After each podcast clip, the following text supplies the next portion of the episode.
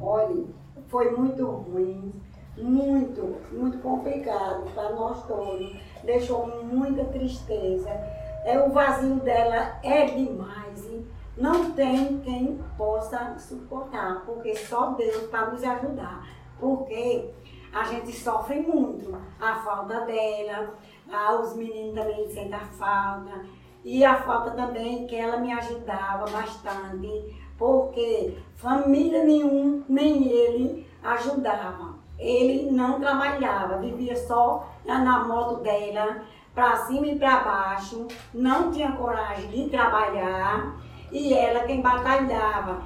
Também recebendo o Bolsa Escola, ajudava a cuidar dos meninos, comprar alguma coisa que precisasse, um lanche, uma coisa da escola, precisava tudo. E hoje nós não temos ela. A falta é muito grande, o vazio aí em casa é demais. Só Jesus para nos suportar, nos ajudar.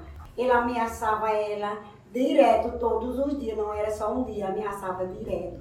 Aí vinha brigar aqui na minha casa, na casa dela, junto, os meninos via tudo, a zoada que ele fazia, as ameaças. Essa criança aí chorava bastante com as ameaças dele, querendo ele, queria às vezes bater nela.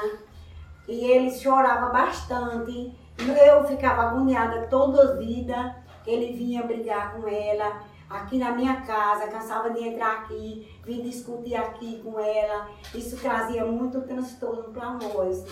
Então, hoje, é muita falta que ela faz, mas nós pedimos, primeiramente, a Deus que a justiça será feita, tem fé em Deus. Porque é muito ruim a gente perder um filho e principalmente uma mãe de família, que ela era muito amorosa com os dois filhos. E hoje nós passamos muita dificuldade